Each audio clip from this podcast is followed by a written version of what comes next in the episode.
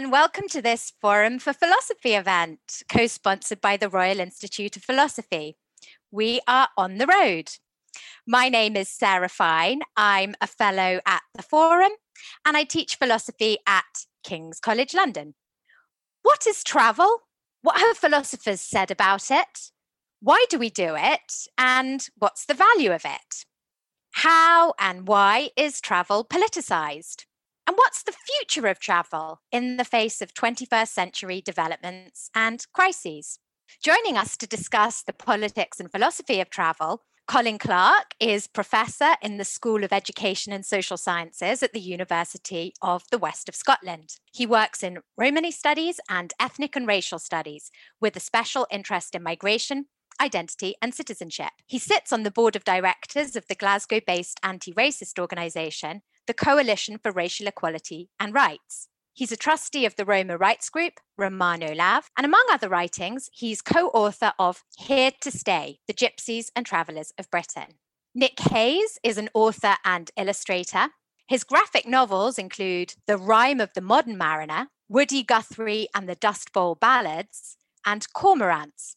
As an illustrator, he has produced numerous book covers, including For Lark by Anthony McGowan, He's also a printmaker and political cartoonist for The Guardian and The New Statesman, and he's author of the Sunday Times bestseller, The Book of Trespass. Emily Thomas is Associate Professor of Philosophy at Durham University. She's author of Absolute Time Rifts in Early Modern British Metaphysics and editor of Early Modern Women on Metaphysics. Her most recent book, and most pertinent for today's discussion, is The Meaning of Travel Philosophers Abroad. Thank you all and welcome.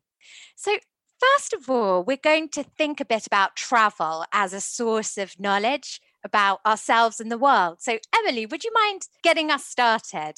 Thanks, Sarah. Happily. Philosophers began to get interested in travel in the late 16th, early 17th centuries. And this was the age of discovery. You had all these ships wandering off around the world, bringing back um, information about other places. Um, and philosophers got just as caught up in this wave of interest as everybody else did.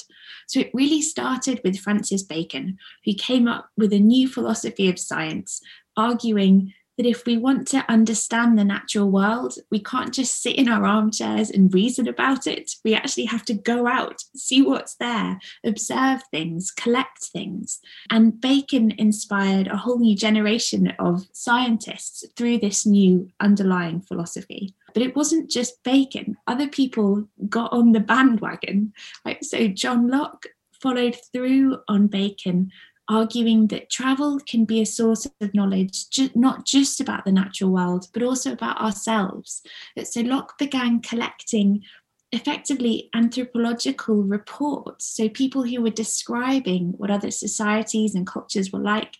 And Locke uses these to make various philosophical arguments. One of them, he thinks that travel shows us that human beings are not all born with the same innate ideas um, because different societies have such different views on things like ethics and god uh, that clearly there can't be the same innate ideas born to everybody around the world. Other philosophers think that travel can be a source of knowledge about art, that it can give us new aesthetic experiences that can actually change the way that we think about art.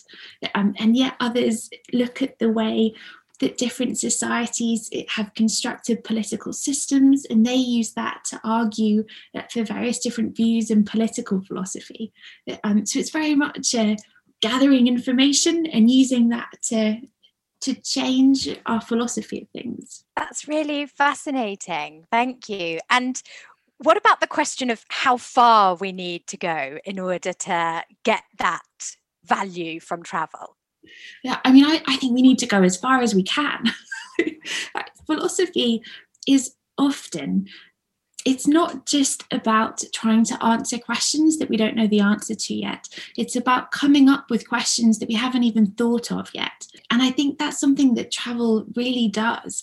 The farther we get out into the universe or below the seas of this planet, we're going to encounter new things and they're going to change or at the very least make us question fundamental assumptions that we have about the world.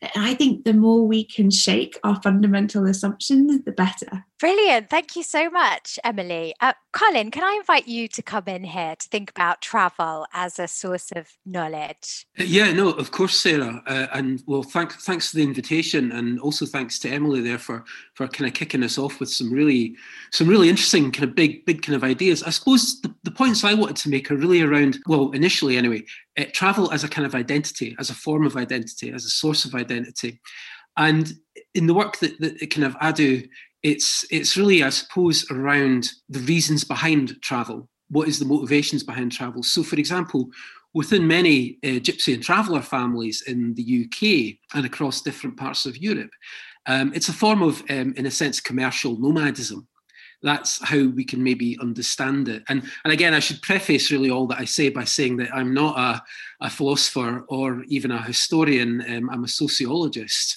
and even then, a bit of a pretend sociologist. But but I think commercial nomadism as the, the economic basis of of travel travel with purpose, I suppose we might say.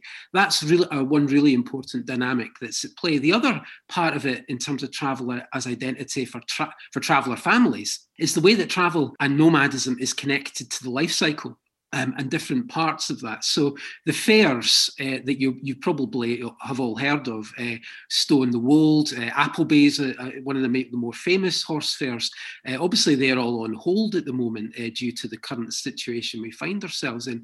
And what you're kind of finding there is that the fairs, going back to the 1200s, you know, and before, really, were sources of uh, you know, that's how marriages kind of came about. That's how you can again you, you found out the gossip about who's doing what, and and and every part of the life cycle was kind of bound up um, with uh, movement and with travel and, and particularly the fairs. It was a, a source of kind of social and community reproduction. And then the third aspect I think that's really important here uh, Jean Pierre Liégeois, a French sociologist, he talked about nomadism as being uh, as much a kind of state of mind as being a, a state of reality uh, and a state of being, you know. Um, and in the current circumstances, I think that's quite important to hold on, on to.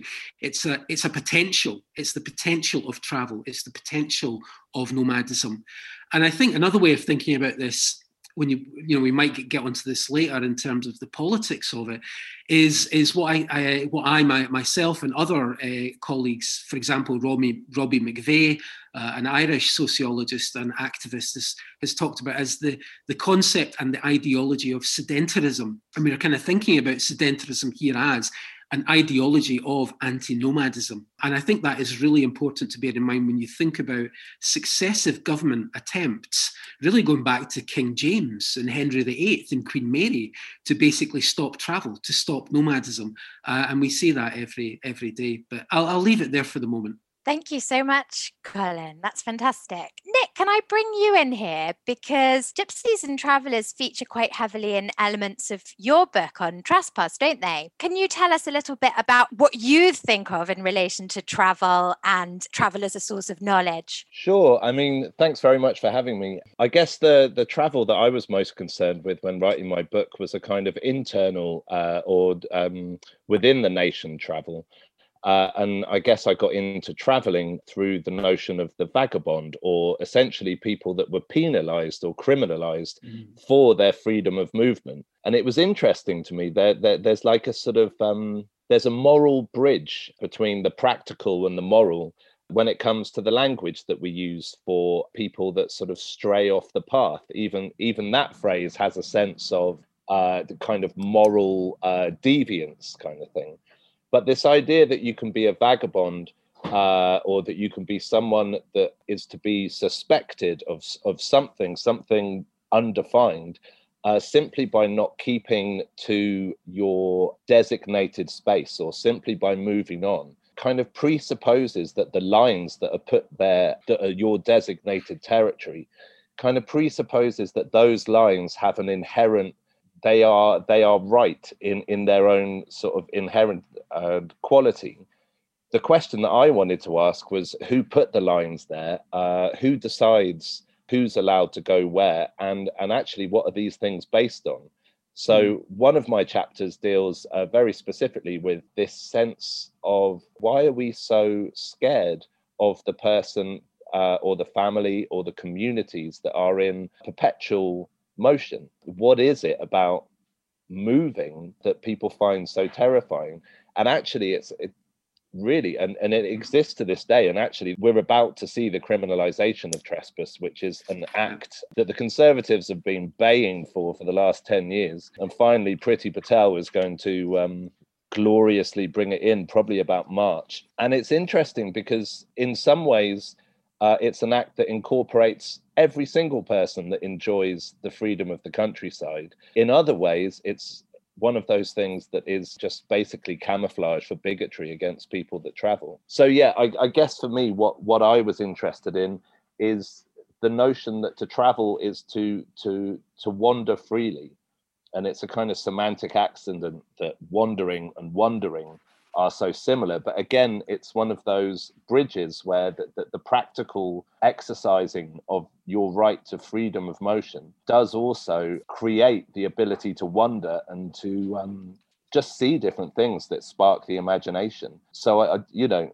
my book was essentially an investigation into why exploration and wonder have been so heavily criminalized over the past thousand years. Thank you, Nick. That's fantastic. And that actually brings us beautifully in, into the next section of, of our discussion because I wanted Colin to get us thinking about how and why travel is politicized, uh, racialized, and criminalized this is yeah i mean it's an ongoing project and it's a very big question. I mean to my mind you, you know those um the, the children's series the horrible histories? So to my, to my mind i think maybe nick's next project or maybe actually uh, damien Damian Le Bas like Damian Le Bas uh, who's an english uh, romany gypsy uh, wrote a brilliant book uh, a couple of years ago called The Stopping Places, and he kind of gets into uh, some of the issues that Nick gets into as well, with this idea of you know, why is movement penalized? Why is it criminalized in the way it has? And I suppose one route into this issue about politics, race, and the racialization aspect, which I think is really important as well to think about, and the criminalization aspect,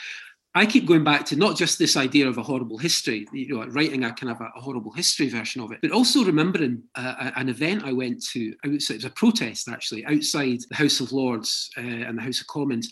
And it was about the Criminal Justice and Public Order Act of 1994. And that, you know, you can go back a lot further. As I said, you can go back to the 1200s, 1500s, King James, and all the rest of it. But to bring it up to the modern time, when you think about what that act tried to do and did do effectively, uh, it ripped up the, the need for local authorities to have site provision for gypsies and travellers in their areas.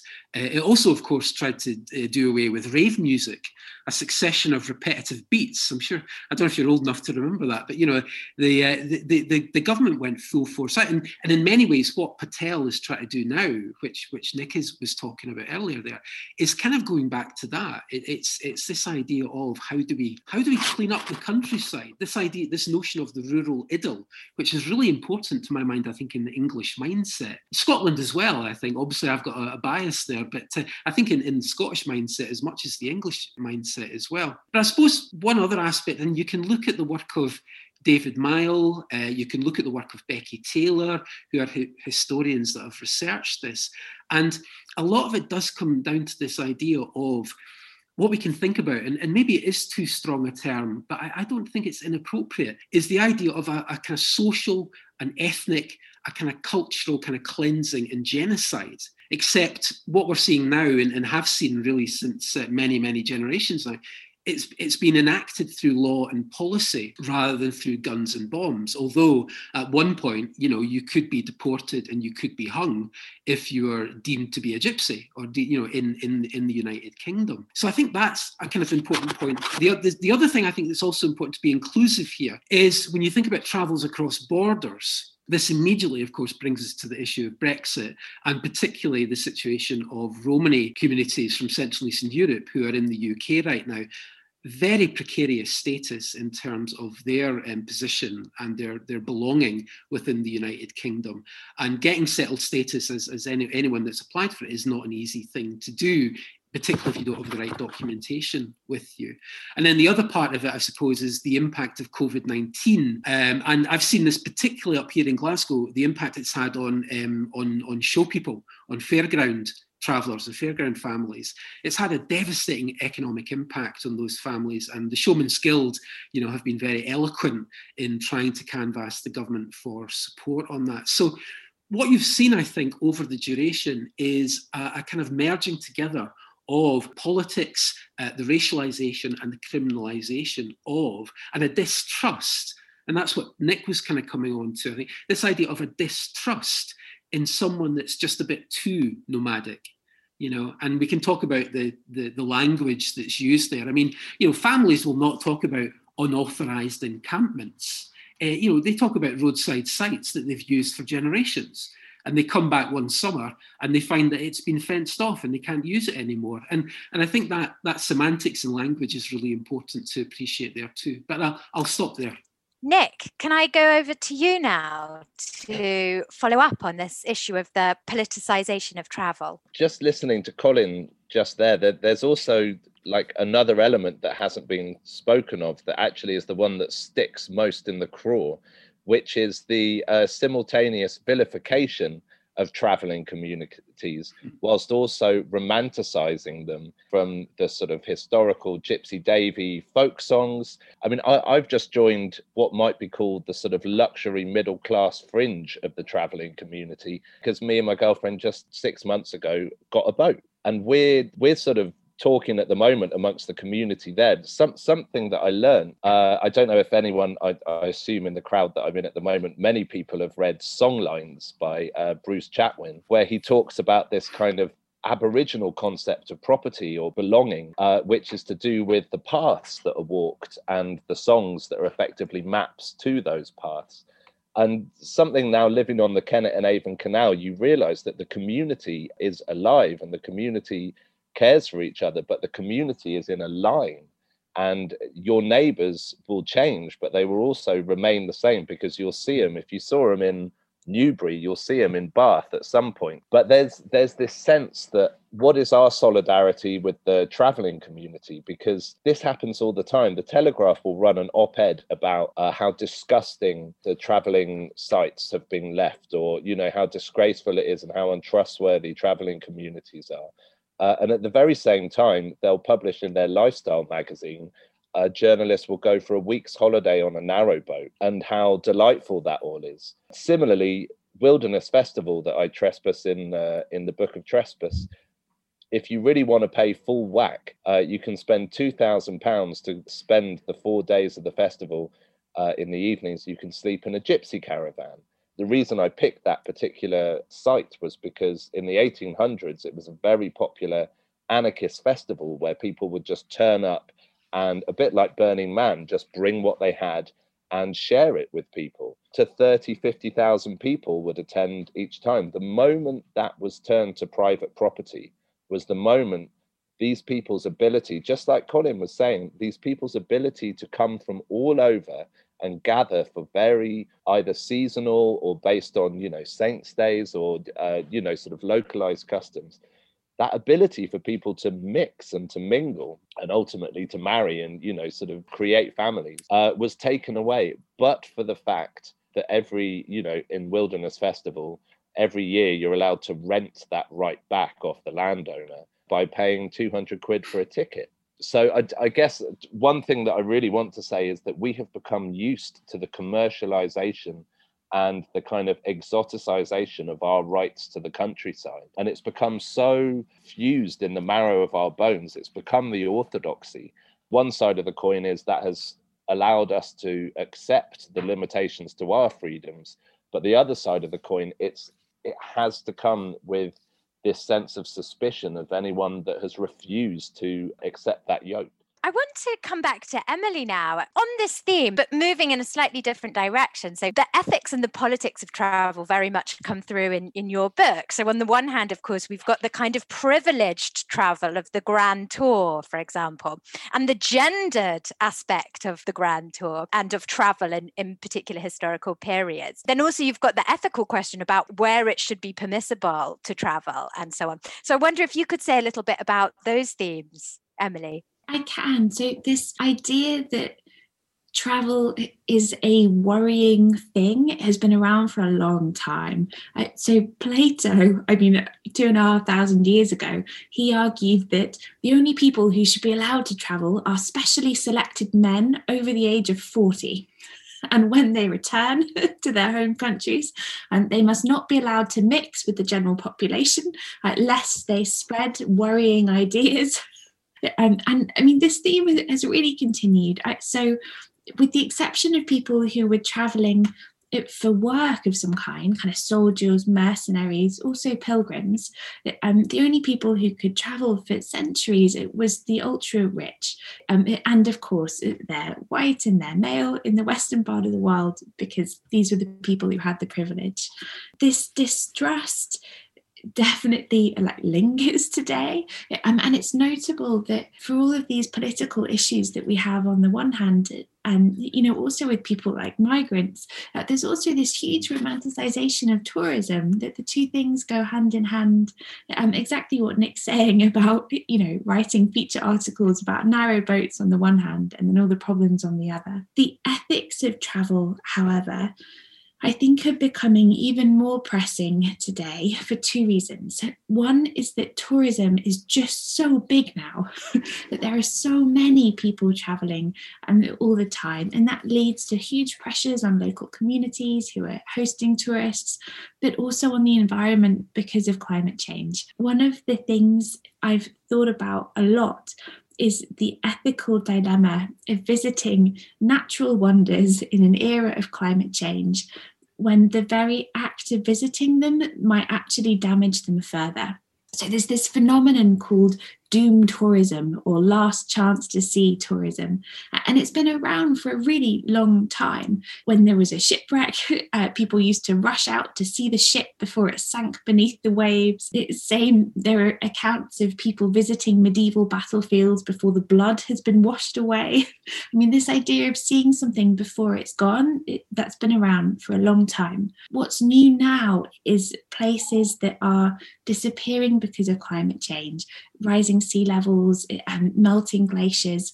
And then the very act of visiting these places is going to produce CO2, uh, or even more directly, maybe if you're swimming out to coral reefs, you're going to be accidentally kicking the reefs. Um, so that's actually going to hasten the demise of these places. And then it starts to seem really unethical to be doing this uh, last chance tourism.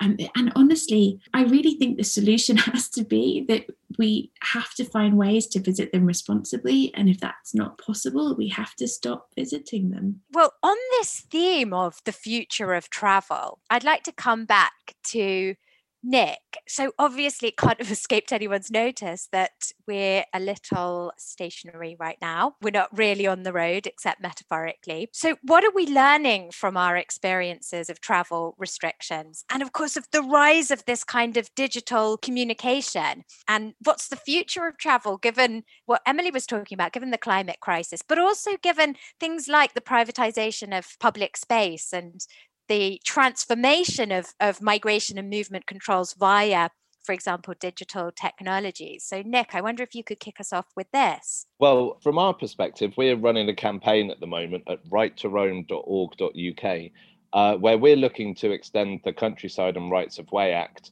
to rivers, woodland, and greenbelt, simply because the science has proven that for our mental and our physical health, we need a regular immersion in nature. Really, the one thing stopping us is just the right to, to, to be able to do that. In Oxfordshire is a great example. You're allowed access to 10% of the woodlands. The rest are largely owned and fenced off so that people can shoot factory reared pheasants during the autumn months the thing is, obviously, now people are feeling more viscerally than ever before what they've lost when they've lost their freedom of movement, but also they're now looking to nature uh, and, and starting to explore uh, some of their local rights of way and just more than they ever have before. So, in that context, like this is a negative thing to say, and I don't mean it uh, as such. I, I'm hopefully seeing the positive in it. But there is a crippling recession coming following the pandemic. Just like the last 10 years of austerity, you know, there was austerity, and then the only people that benefited were the camping supply stops because people stopped going on holiday to Spain, to Germany, to Austria. They started to look to their own country for the entertainment. So you might go to Cornwall or Dorset as a holiday destination. We're about to really need our countryside. We're going to have our travel for Lord knows how, how many more years seriously affected. D- during the pandemic, there was this uh, big hoo ha about Bournemouth Beach. Everyone went to Bournemouth Beach and they left it in an absolute tip. Uh, and obviously, if we're talking about right to roam, we have to talk about litter and about how people treat the countryside. But in the 70s, in England, there was this notion invented of the honeypot, this idea that rather than let people creep and crawl and roam and ramble around your woodland or your fields, what you would do is funnel them to places with picnic benches, ice cream vans, basically create the experience of nature for people. Bournemouth Beach was a very good example of this. God knows how many rivers, woodlands, uh, meadows people had to drive by to get to Bournemouth Beach. All of these places, these forbidden lands that we have to pass before we can actually get to somewhere where we're allowed to be. So I would suggest that the future of travel, uh, at least for the next few years, is going to be within England and that is going to precipitate a desperate need to have more rights of access to the beautiful English countryside that everyone talks about or like it's on a postcard, but how often do we actually get to experience it? We're going to experience it a lot more, but for that to happen, we need the rights to do it. If I may turn to Emily on this theme now. Emily, you were talking about the difficulty of traveling to places that are affected themselves by us traveling there and by the effects of climate change. So I wonder if we're learning anything from our current situation about how to experience those places without actually going there. One of the themes in your book, as well, is about how we can learn from travel, not just by traveling ourselves, but through travel writers, through reading travel writers. Is there a way in which we can capture the value of travel without doing it ourselves? Okay, two different issues there. So the first on this idea of traveling locally and experiencing nature, I think yes, let's do more of that. So Henry Thoreau wrote this book called Walden, uh, where he ventured into the woods just a couple of miles from his town. Um, he builds himself a log cabin and he spends 18 months wandering around the trees, looking at various things. And then he mounts this argument that we should all be living closer to nature, uh, thinking of ourselves as a part of nature as opposed to commanding it, sort of having dominion over it. Um, yes, I think this would be really good for all of us to do more of. When it comes to experiencing places that are far away through travel writing rather than visiting ourselves, philosophers have had really mixed views on this. So, some famously argue that actually you have a much better experience if you read a piece of travel writing about a place rather than visiting. Uh, Socrates famously said, um, I'm never going to leave Athens. I can learn everything I want to about the world just by rifling the pages of a book. Others, and I think I'm one of them, argue that you lose something if you don't visit a place that there is something that you gain from standing in a city and kind of breathing in the air. I think what you're losing there is the sense of unfamiliarity with your surroundings. I think it's very difficult through writing to fully immerse yourself in a place that's different to where you are. It, it, you can get a sense of it, but I think it's a hell of a lot easier just to go somewhere. So, yes, I think that travel writing is a really important source of information about the world, but I don't think it's ever going to replace travel. You're reminding me of the scene in Good Will Hunting where Robin Williams says, you know, you, you might have read all about Michelangelo, but have you smelled what it's like inside the Sistine Chapel? So, Colin, you, you already touched a bit on the way in which COVID restrictions are affecting the Roma community. I wonder if you could say a little bit more about this. If, for example, you wrote recently in a blog post about the way in which members of the Roma community are being blamed for, for example, spreading COVID through certain kinds of behavior. So there's another side to the restrictions here and the way in which people are affected. Uh, yeah, no, no, very, very much, and um, and even before kind of COVID nineteen, um, I'm thinking here particularly of you know the turn, unfortunately, that we've seen in Hungary under Viktor Orban um, and, and his kind of ruling party, but but also in Greece as well. And you had the uh, allegations that before COVID that Roma migrants, uh, you know, coming into these countries, including the UK, uh, we're, we're, not just um, you know we're not just terrorists potential terrorists which was one of the, the allegations that was being made particularly with Orban but also yeah disease disease spreaders. This idea of contagion this idea of, of transmission. Uh, and and and in a way it goes back to slightly be slightly philosophical. I'm thinking here of Simmel who was a sociologist but for a sociologist was quite philosophical. Uh, he wrote a brilliant essay called The Stranger which talks about that kind of issue of the stranger who kind of comes today and actually stays tomorrow. So doesn't move on, but actually stays. And although his example in the community he was writing about was the Jewish community at that point, it could equally be apl- applied, I think, today to, to many different groups who are mobile, migrant groups who are mobile across borders. And uh, unfortunately, yes, the the, the Roma uh, within Europe you know, we're talking about a population of eight to 12 million people, multitude of different dialects um, and, and languages within, within Romanes.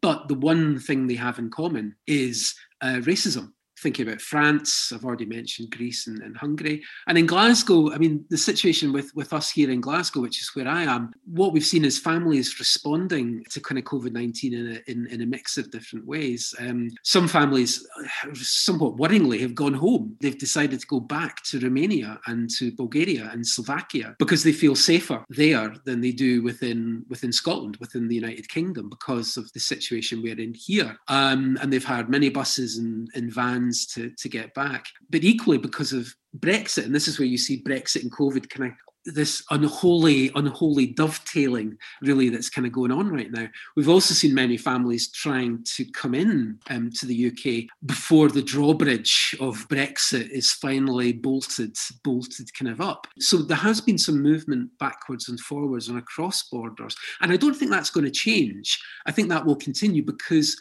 I go back to my earlier comments around the economic purpose, the material basis of travel in many for many different communities, of whom Roma families are are one example of that.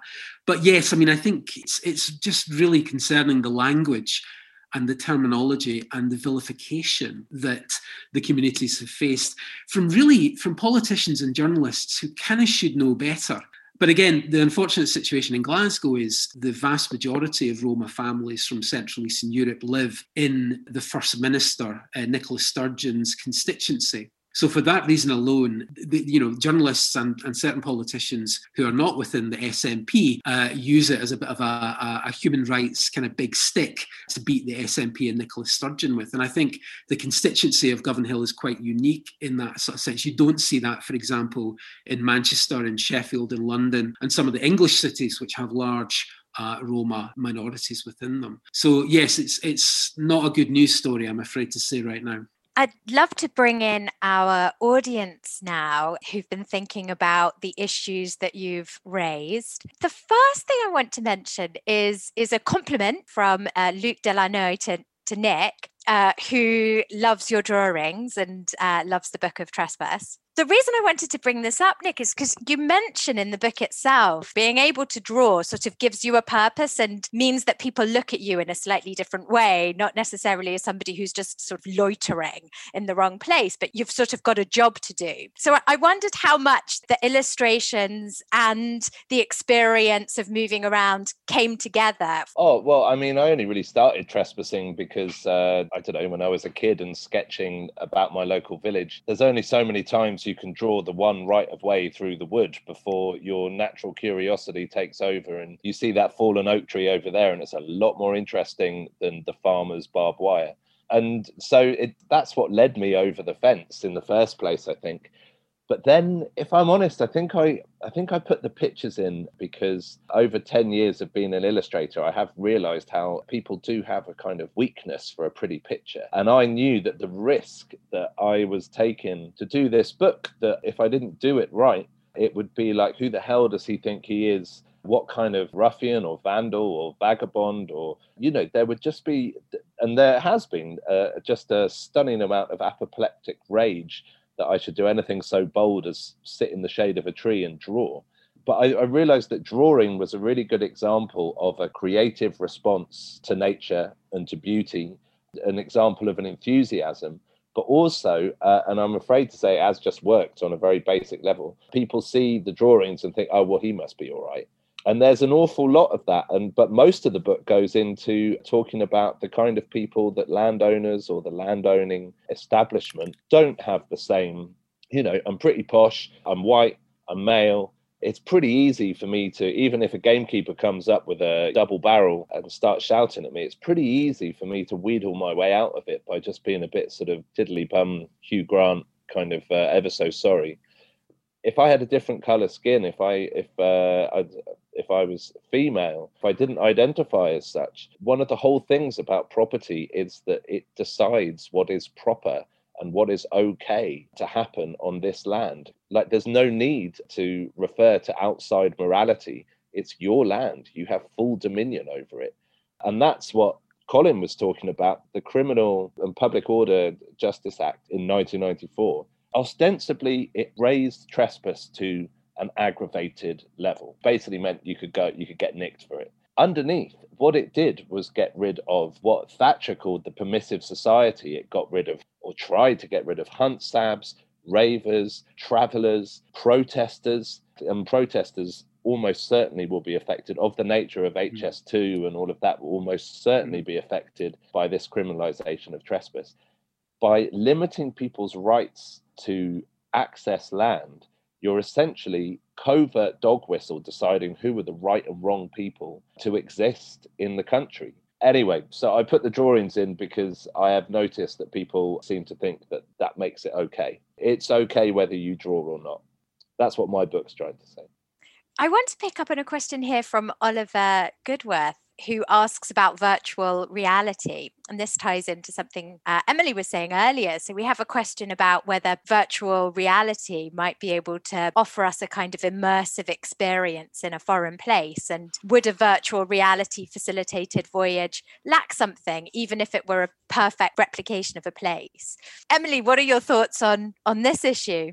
This sounds like a proper thought experiment, which yeah. I really welcome. I think that's wonderful. My knee jerk reaction is uh, virtual reality is going to get you perhaps more than reading in some ways, but I still don't think it's going to get you all the way. And here's one example of why not. So, one aesthetic experience philosophers think you can get through traveling is the experience of something sublime and a kind of pleasurable terror. And it's something like standing on the edge of a cliff looking out over the edge. You know you're there it's scary but you're not actually falling over. And i think that experience is not something you're going to get from reading a book or from virtual reality because you're just not close enough to the source of the fear. You know that really you're safe at home on your sofa, even if in virtual reality you're shark diving. And, and I think that there are going to be other experiences like that that you're just not going to be able to, to replicate with virtual reality. That said, I mean, my God, COVID times, like one of my friends has a virtual reality headset. I've been using it a lot. It's fabulous. Colin, we've got an interesting question from George Ruston. So he's pointing out that we've been talking about the negative trends, but is there any kind of positive story that we can tell about the way that things are going now? Have there been any positive governmental moves in the direction of less discrimination, making things easier or better for members of the Roma community, for example? Okay, I'll I'll try and be I'll try and be optimistic. which is very unusual for me. Uh, in, in, Scotland, we tend to do doom and gloom quite well, but I'll try and I'll try and counter that. I mean, I would say one sign of optimism, although although things have become embroiled a little bit more recently. But I, I think one of the, the reassuring things, if you think back to 2015, 2016, when we saw so many people losing their lives in the Mediterranean, trying to exit and trying to make their escape from Syria and, and the kind of the, the aftermath of trying to escape the hostilities and the war and the conflict that was going there. And for a brief period in time, a very brief period in time, there was some awareness um, and, and, and a need for assistance and a need to and, and recognizing i suppose the securitization aspects of of migration. And when states put up walls people will usually still find a way but you're going to kill people in the process. And out of that i think what we saw particularly in germany and also i think in scotland i have to say and there was a distinction i think between the approach in, from holyrood to westminster was we had two politicians, two political leaders, uh, Angela Merkel and Nicola Sturgeon, uh, both meeting, making very uh, public pronouncements about the needs for safety, places of refuge, uh, the inclusion of refugees within society, and in comparison to other European states, including our, uh, including uh, Westminster, I think the rhetoric was very different. The public rhetoric was very, very different. And I wouldn't for one minute pretend that, or, or, or be deluded to think that, for example, Scotland or Germany is any less racist than England or France. But I think those, polit- those political public statements from leaders, the responsibility of political leadership is quite important. So I, I think that's something that you know I would flag up as being potentially quite interesting and quite important and and it should we should see more of it really. If you're given a public platform you have a responsibility to use it wisely. And i think unfortunately a lot of politicians do not do that. And we've seen the consequences of that in in the rise of, of kind of the far right of fascism of populism thinking about what we saw in the states quite recently and so on. But the other thing I, the other thing i'd like to see and i'd like to hope is i'm still a firm advocate um, and this i think the issues will become even more pressing, maybe in a post-COVID reality, is um, the end the end of nation states. You know, the, the end of border controls. I, I, I remain resolutely and ideologically committed to the notion of freedom of movement in in every single sense, uh, not just internally within our country, but also externally as well. And and yes, that has issues to go alongside it in a practical sense. But I think fundamentally and ideologically, we need to remain committed to this idea because we live on one planet, you know, and that's that's my ultimate position on this. So I, I, I remain trying to remain optimistic about these things.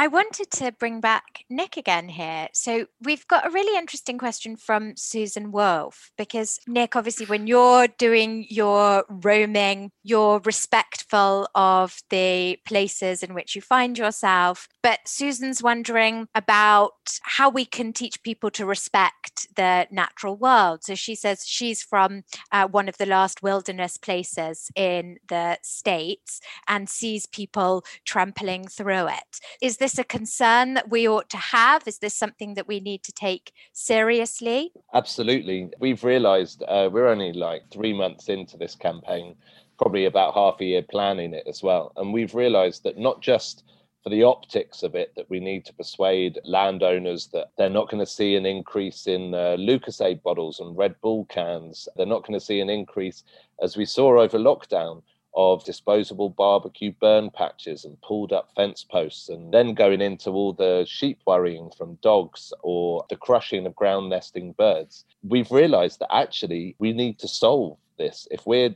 taking one step forward over the line and saying we need greater access to the countryside, the next step has to be, and this is how we're going to educate people. But it's a very current conservative government, Dominic Raab sort of thing to blame the inherent lack of virtue of the individual and to completely brush over the systemic infrastructure that has led people that way. We FOI'd the government uh, about the countryside code. How much have you spent on promoting the countryside code? In the last 14 years, the answer was £2,000, and that was just to reprint the pamphlet. I don't know how many of you have seen the pamphlet. There's just like six bullet points on an illustration that someone did on a computer five minutes. The countryside code used to be in the 70s taught in schools. Children used to practice the countryside code by going out into the countryside and learning it viscerally. Montessori, forest schools, education in nature is a upper middle class privilege. For 200 years, say, since the end of the last manic spate of enclosure. And it's still going on, and actually, lockdown has encouraged landowners or, or given them a sense of um, justification to shut more rights of way, etc. But since then, we have become so divorced from the countryside, so divorced from understanding how to treat it, that we've essentially forgotten what we've lost, but we've also forgotten what we can do to save it as well. So I understand we've got no time, but we are uh, in the next year, you'll see what we're going to do about it. But just one final point, because I don't actually buy the whole narrative that the public can't be trusted in the countryside. It is the other side of the coin that was minted by the aristocracy that says we own the land, therefore we're the only people that can decide what to do with it.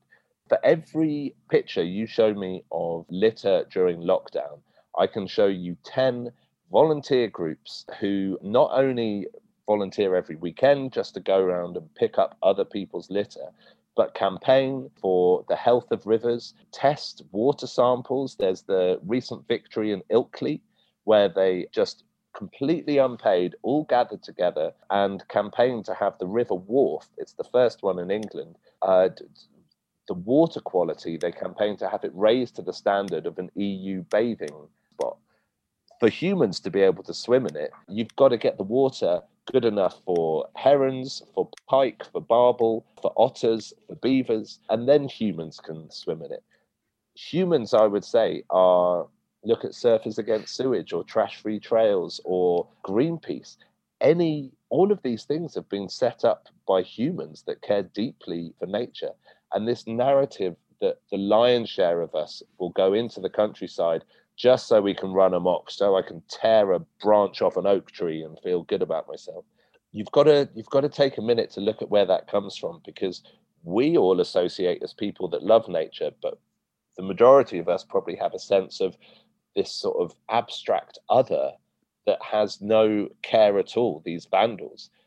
I would suggest that a large part of that is due to a narrative that's being forced down our throat as justification for the exclusive enclosure of English countryside. Two questions that we've got now around the gendered nature of travel again. And I'm going to bring back Emily on this issue uh, because it's something that you write about in the book. So I wanted to ask for you to say a little something about the gendered nature of travel now. So, for example, we know that, you know, lone traveling for women can be extremely difficult. Uh, the other issue I wondered if you could talk a bit about is this gendered conception of the philosopher who can go out into nature on their own and live in, in solitude with their thoughts. Uh, you know, when I hear this, I'm like, oh, I wish, especially right now, the idea of being on my own and, you know, separating myself from all family responsibilities and so on. It, it seems like a beautiful dream, but not a possibility. So could you say a little bit about the, that gendered aspect for us? I can. I, so, in our society, various concepts it can acquire a gender. So, pinkness is often gendered female, for example. Um, the history of travel is largely male. If you Google famous travelers or famous explorers, 19 out of 20 names are going to be male. You know, Marco Polo, uh, Scott of the Antarctic, Captain Cook, all these kinds of people. Um, and that history it really sort of adds connotations to the way that we think about travel.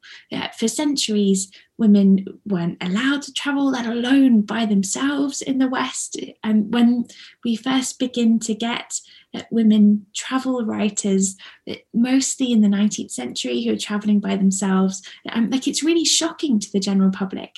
And actually, these women were perceived to be very masculine as a result of their travels. So people say things like, oh, well, Mary Kingsley, um, it's a surprise on meeting her to find that she's so dainty, because they assume she's going to be this kind of big, burly, masculine woman. So there's this male history of travel that is definitely still ongoing today. It is seen to be more surprising to be a solo woman traveller than to be a solo male traveller. We still find travel writing dominated by men less and less as the year goes on, but it is still very much the case. If you look at things like prestigious prizes and editing of travel writing journals and things, it, it's often that men kind of at the top. Right? So that gendering is very much still around. And the solitary travel thing is really interesting because it's a less obvious way of gendering travel. So, in the same way that travel is something that's historically seen as a male activity, so also is solitude. Like being by yourself is something that men do. And in fact, if you look at philosophical writing on solitude, what you find is men talking about how they need to get away from their wives.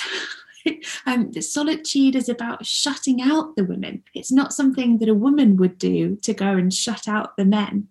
Um, and then these things come together in this genre of uh, solitary travel that it becomes um, a really male activity um, and a really extra unusual thing for a woman to do uh, as a result. Um, and that's not just uh, like women explorers who are traveling across the seas. That also applies to things like Thoreau's wilderness travel, rambling in the woods around your home, and it's seen as something a man is more likely to do than a woman. There was a, a nice line in your five books interview where you talked about the myth of the solitary traveller in the sense that a lot of these travel writers are actually traveling with their wives, but the wives are sort of written out of the picture. It's a really common trope. very, very interesting. So we've got a question, um, an anonymous question here about the issue of whether traveling, luxury traveling to say Southeast Asian countries, to luxury resorts that don't reflect the lives of the local community, whether that's a sort of problematic form of travel. I don't think it's problematic in itself, um, as long as it's done in a way that actually benefits uh, the local society and isn't taking advantage. Uh, I don't see why it would be intrinsically unethical. That said, you might wonder what the point of it is. If one of the reasons that we travel is to immerse ourselves in another society or learn about the world, it seems as though flying thousands of miles to a resort where you're surrounded by people who speak your language, who are maybe even serving you familiar food, and just isn't going to get you what you want. I mean, this is this is slightly on a tangent to that, uh, but I remember I remember being in Newcastle. Uh, where, where, there's quite a large. Uh, I used to, I used to live and work down there uh, a wee while ago, and uh, there's a large uh, chauffeur families, showground families down down there, the town moor. And I remember speaking to a couple of the families there, and what they do is that for two two to three months of the year, uh, they would ship all their, uh, you know, their big rides, their kind of fair, fair equipment and, and the rides out to Southeast Asia uh, at great expense, great expense. But they would make so much money in that two to three months whilst out there that it was cost effective for them to well ship it out and then ship it back and then to basically spend the rest of the year doing maintenance work on the rides in order to go back. And it was younger, it was the younger families that did this uh, in the main. And that, that I thought is was a really interesting example of that a, a, form of commercial nomadism, which is also a form of tourism as well as industry, because obviously in the downtime that the families had when the rides weren't working, uh, although they did work quite intensively, um, they were also seeing different parts of the world that they would never normally see if they were doing the fair circuit around the United Kingdom, you know. And I thought that was a I'd, I'd never heard of that before. That was probably the mid '90s, late '90s. I came across that, and I thought that was really interesting. But that's kind of all I have to say on the matter. Really, I've I've never been. I've, that's one part of the world I know nothing about. And I, I, think as long as it's done ethically, I think as, as Emily said, as long as this is done in an ethical manner and you kind of pay back uh, to some extent. Uh, although the notion of that kind of travel right now is alien, isn't it? I mean, when will we be able to do that again? Even if possible, you know. Nick, did you want to come in on this issue? I think it's about as ethical as any class dynamic can be. Like, uh, I, I just don't think there is a way of going to a hotel, uh, you know, a luxury spa hotel, and not engaging in class hegemony. To be honest, um, also it's sort of it might be apocryphal but it made me think of uh, isn't there a french colony that has black volcanic sands so france ships white sand from the beaches of the south of France out. You know, we learned about this in geography. Longshore drift will take the white sand and reveal the volcanic sand. So, to maintain the tourist industry on those beaches in its colony, France creates the look of a white sand beach by shipping it out, you know, in containers. There's something about going to these places that is about control. It's not leaving yourself open to the chaos and the melee of uh, another country and another language and the reality of whatever it is might happen. It's kind of a mini gap year, isn't it? It's kind of just uh, cushioning yourself. It's the rich equivalent of bringing a you know a pot of marmite and a tin of Heinz baked beans when you in the 70s when you go on holiday to Spain. It's refusing to taste another culture and needing to control. I mean, it's not even colonialism or something. It's just this sense that you need the, the way you approach life is that you need to control every aspect of it and it slightly panics you to open yourself up to the reality of something that you don't understand. I've done it once in india. Uh, i spent three months in india and then a mate came over to visit and she was adamant that we spend that week in a hotel. I that was just a week i didn't spend in india basically. We haven't talked much have we about the privatization of public space I wonder if we could say a little bit more about that from you, Nick, and, and from Colin. Colin, for example, we've got a question about how the move towards privatization of public space is affecting Roma communities. And Nick, this is a, a theme that you bring up in your work as well. So over to you two. Uh, okay, I mean, I'll, I'll, just say something very briefly. Again, we, we go back to the Criminal Justice and Public Order Act of 1994. And like I mentioned earlier, that ripped up uh, effectively local authority site provision. And instead, uh, traveller families were asked to provide for their own sites. And the richer, uh, and again, there's class dynamics in, in the traveller world as is as is anywhere else really. And the richer families did exactly that. They bought their own land, and they quickly learned that they had to buy the land and then apply for planning permission because if they applied for planning permission first, it would get rejected. I mean, it's up there with uh, the rejection rates up there with taxi ranks uh, and pizza takeaway hut. Uh, you, you just don't get planning permission. So instead, uh, families in England in particular, it was more, you know, you'd, you'd buy the land off a sympathetic landowner and then you'd apply for retrospective planning permission. And that's led to a situation today where many families are uh, living on borrowed time on land that they legally own. Uh, and, and, again, I know Nick and also Damian, Damien Labat, who I mentioned earlier, they both talk about this in, in their sort of work. So that is a big concern that you, you can't say on one hand, you need to provide your own sites and, and rip up local authority provision, and then say, well, we know you've tried to do it, but we're not going to let you do that because we're not going to give you planning permission to do it. That kind of leaves people and families without a home, effectively homeless, no legal place to site their trailers uh, their caravans, and the pitches uh, and the site provision uh, is not maintained. So th- this is a really big fear that we have. But it's no surprise. I mean, this was Thatcherism, you know, and, and then John Major kind of personified really and and going back quickly to an earlier discussion uh, I, I, think nick one of the things we need to reclaim is i'm sure you remember it as well what douglas hurd uh, when he was home secretary called new age travellers he, he talked about them as medieval brigands I think we need to, I think we need to reclaim that one. I think I think medieval brigands is the way to go. It's amazing. Yeah, yeah. The, the Douglas Hurd, when he was Home Secretary, he, he talked about New Age travellers this is about 92, 93, as medieval brigands. That's the imagery that he invoked, really.